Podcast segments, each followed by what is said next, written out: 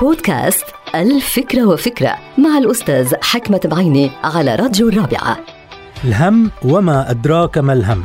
الهم هو فكرة تدخل إلى دماغ الإنسان تستقر بالدماغ ومن هناك تتسلل خلسة إلى القلب لتشغل باله وتخوفه ليلا ونهارا. هي مصدر من مصادر القلق والتوتر والكآبة في حياة الإنسان.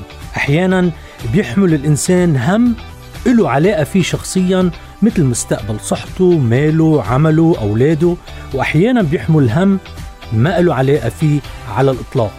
بيحمل هم أصدقائه زملائه مجتمعه وحتى وطنه. عادة هيدا الهم بيجي على شكل سؤال. ماذا سيحصل غدا؟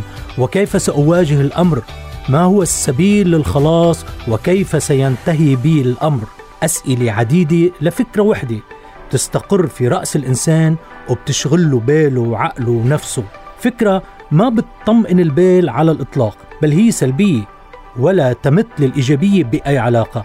ولكن هناك فرق بين الهم الإيجابي والهم السلبي.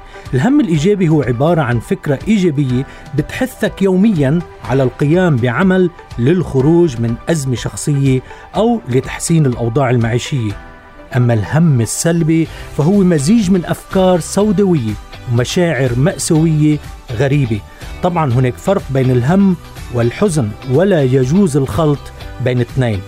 نصيحتي بموضوع الهم هو إنه الإنسان ما بيقدر بشكل عام إنه يمنع الهموم من إنه تدخل إلى دماغه وتستقر بدماغه ولكن قادر أن يمنع الهم من أن يعشعش في دماغه ويستقر في دماغه.